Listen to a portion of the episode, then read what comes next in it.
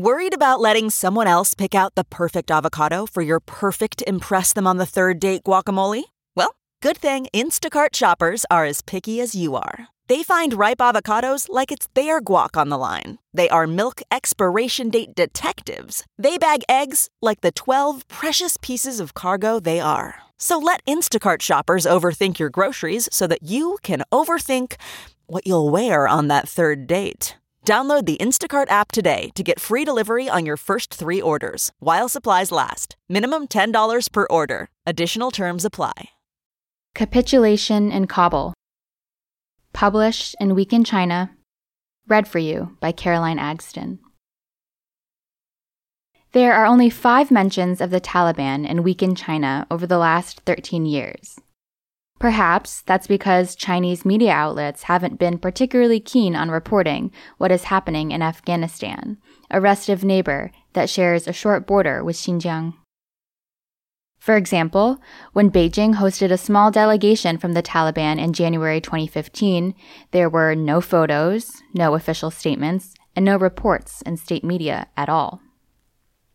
Yet the media coverage was different when Xinhua published unprecedented photos of another visit from the Afghans last month, with Chinese Foreign Minister Wang Yi rubbing shoulders with senior Taliban members after a meeting in Tianjin. The events that have unfolded since then have made Afghanistan one of the hottest topics across Chinese social media. Indeed, the Taliban takeover following the withdrawal of U.S. troops has seen many Chinese draw parallels not only with Saigon in 1975, but also with more distant events in Peking in 1949. Others speculated on how the fiasco could influence the situation in an area of more immediate interest for Beijing Taiwan. An eventful month. In mid July, Chinese social media was more fixated on a much smaller scale incident. A bus blast that had killed nine Chinese workers traveling to a hydropower dam under construction in Pakistan. Netizens asked questions about whether the Belt and Road Initiative, BRI, was going to be derailed after security experts claimed that the Pakistani Taliban was responsible for the deadly explosion, which was classified as a terrorist attack, both by Beijing and Islamabad. Two days later, Foreign Ministry spokesperson Zhao Lijian weighed in, clarifying in a press conference that the Afghan Taliban was different from its offshoot in Pakistan. While the latter is designated universally by the international community as a terrorist organization, the foreign ministry described the Taliban in Afghanistan as, quote, a self-styled political and military organization, unquote, opposed to terror groups on Afghan territory that threaten other countries. Zhao noted the Islamist group had also maintained dialogue with the administration of the Afghan President Mohammad Ashraf Ghani, as well as members of the international community in recent years.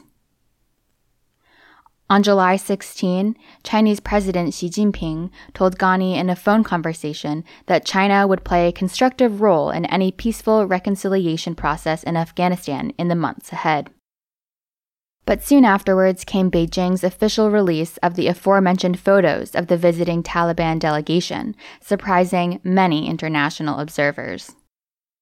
Indeed, in the strongest signal yet that Xi was ready for a more formal relationship, on July 28th, his foreign minister met Abdul Ghani Baradar, political chief of the Afghan Taliban.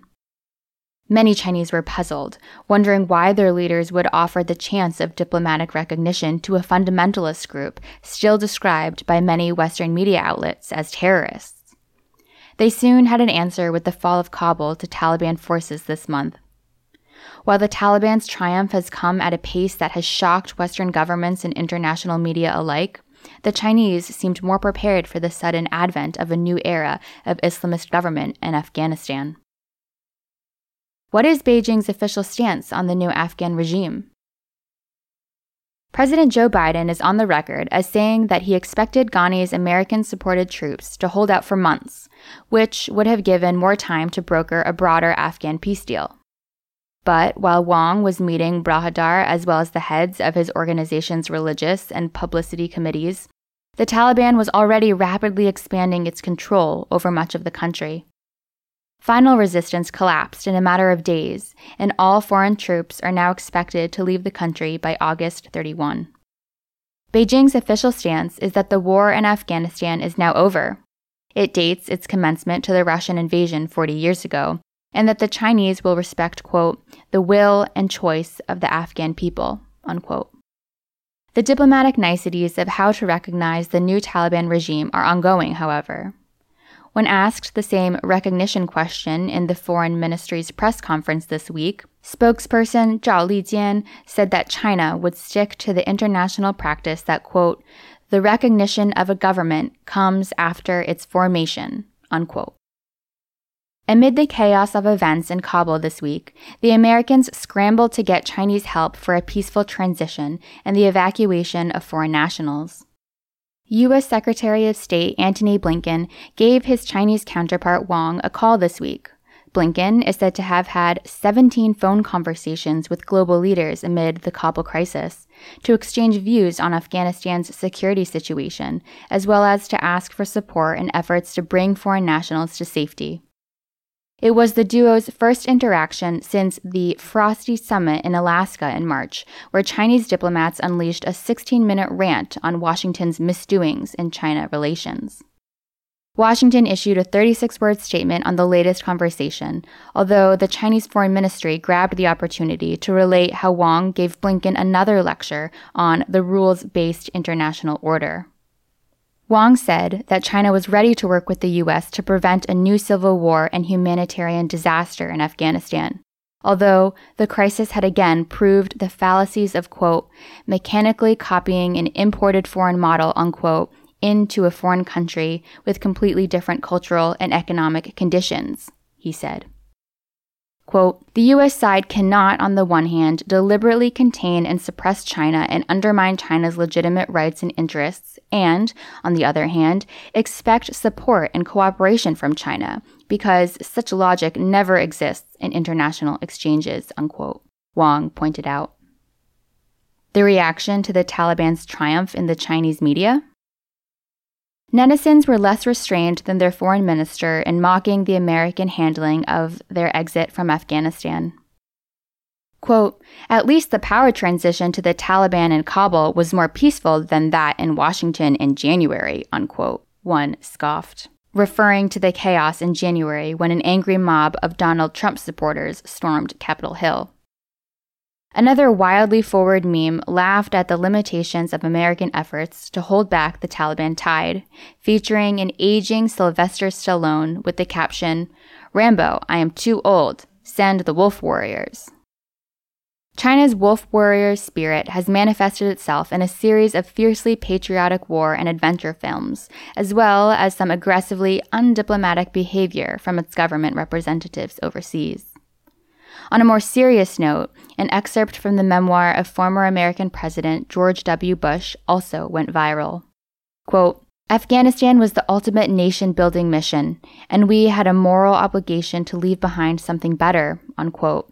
Bush recalled of his motives in ordering the invasion of Afghanistan two decades ago.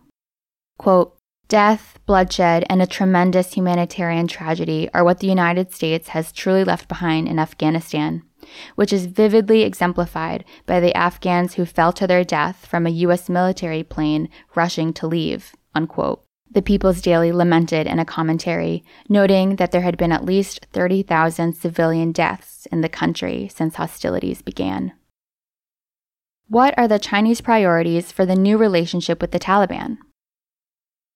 Citing a number of Chinese security analysts, other commentators on social media complained that the coverage of the Taliban in the Western media only underscored how hypocritical U.S. politicians have been on counterterrorism issues.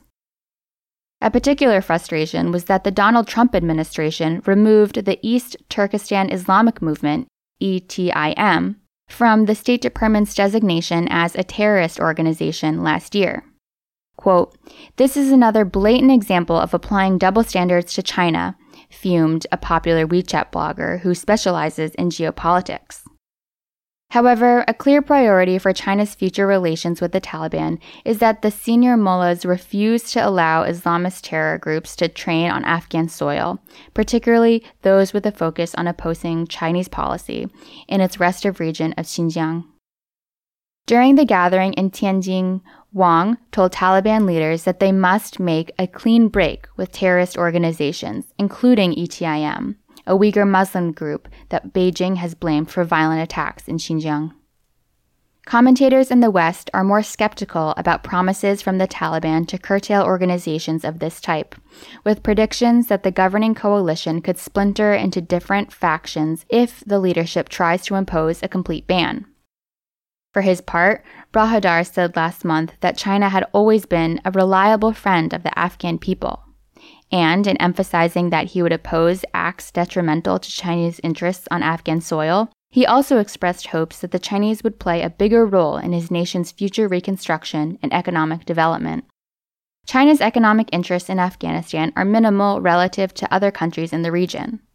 The Chinese were cited as the largest investor in Afghanistan in a report published by China's Ministry of Commerce, MOC, last year but only $400 million had been invested by the end of 2017, despite talks to extend part of the China Pakistan Economic Corridor into the world's most impoverished Islamic state.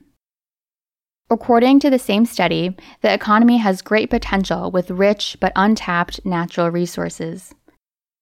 But years of conflict have contributed to Afghanistan's image as, quote, a poor guy sleeping on a gold mine, unquote, and Chinese policymakers will be reluctant to encourage a broader investment effort until the security situation across the country is more settled. In 2008, China Metallurgical Group and other state owned enterprises signed a concession to build a major copper mine in Mes Aynak. Three years later, CNPC won a 25 year bid to explore three oil fields too. But these projects have stalled, and there is unlikely to be a sudden surge in investment. Phoenix News reported, with the Chinese adopting a more cautious approach in helping the country to rebuild. How might events in Kabul have an impact on Chinese policy elsewhere? One line of commentary on Chinese social media was that the Taliban had copied some of the tactics of Mao Zedong, who led the Communist Party of China, CPC, to power by rallying support in remote areas, eventually seizing power by, quote, surrounding the cities from the countryside, unquote. In other ways, the Taliban's victory appears to resemble the CPC's dramatic victory over Chiang Kai shek's Kuomintang during the Chinese Civil War some seven decades ago. A determining factor back then was also the withdrawal of U.S. support, underlined by the publication of Harry Truman's China White Paper in August 1949, which acknowledged that the outcome of the Civil War was beyond American control although the same white paper also suggested that the U.S. had forked out more than $2 billion of military aid to the KMT between 1946 to 1949. In the later stage of the conflict, Jiang's troops suffered defeat after defeat, with communist soldiers equipping themselves with U.S. weapons confiscated from the KMT. Even the jeep that Mao chose for his victory parade in Beijing in 1949 was a U.S. military vehicle. Taliban soldiers were reported to be arriving in Kabul this month in U.S. Humvees, too. Of course, Jiang and the KMT eventually retreated to Taiwan, and commentators on both sides of the Taiwan Strait have been quick to compare the Taliban's march into Kabul to the fall of Beijing in 1949, with suggestions that the debacle in Afghanistan reflects poorly on Taiwan's chances of defending itself from an invasion by the People's Liberation Army from the mainland. The other key takeaway from the current capitulation after what has happened in Afghanistan, how much can Taipei count on U.S. military support? For instance, the hawkish tabloid, the Global Times, was quick to claim that the chaos in Afghanistan was, quote, a lesson that Taiwan needs to learn, unquote. Zhao Xiaokang, a Taiwan commentator who is tipped to be a candidate to run for the island's next presidential election, also piped up. Quote, Events in Afghanistan could likely happen in Taiwan, and it's foolish to tell Taiwanese that the U.S. will come to save us. China is unpredictable, and the U.S. is unreliable. Taiwan must choose between peace and war if it doesn't want to become another Afghanistan. Unquote. The Chinese social media blitz on this topic was so fierce that White House National Security Advisor Jake Sullivan was forced to put out a statement on Tuesday rebutting claims that Taiwan would be abandoned to its fate in the same way, stressing that Washington's commitment to Taiwan, quote, remains as strong as it's ever been, unquote. Meanwhile, in comments that same day that were attributed to the island's premier, Su Zhenchang, by Reuters, Su dismissed comparisons between Taiwan and Afghanistan, saying that Taiwan would not crumble like Afghanistan in the event of an attack, nor would the island's leadership flee as Ghani had done. Quote, We'd like to tell foreign forces who want to invade and grab Taiwan, don't be deluded. Reuters quoted Su as saying, in the meantime, Joe Biden, a long-standing skeptic of the U.S. policy of direct intervention in Afghanistan, has tried to fight back against the furious condemnation of the handling of the U.S. withdrawal and its humiliating outcome after two decades of occupation and exorbitant expense. Quote, I cannot and I will not ask our troops to fight on endlessly in another country's civil war, taking casualties, unquote the U.S. president explained of his decision to pull American troops out of the war torn nation. Biden's declaration suggests a new U.S. hesitancy about intervening in other places' civil wars. This will resonate with Xi. After all, Beijing has never signed a peace treaty with Taipei to formally end the Chinese Civil War.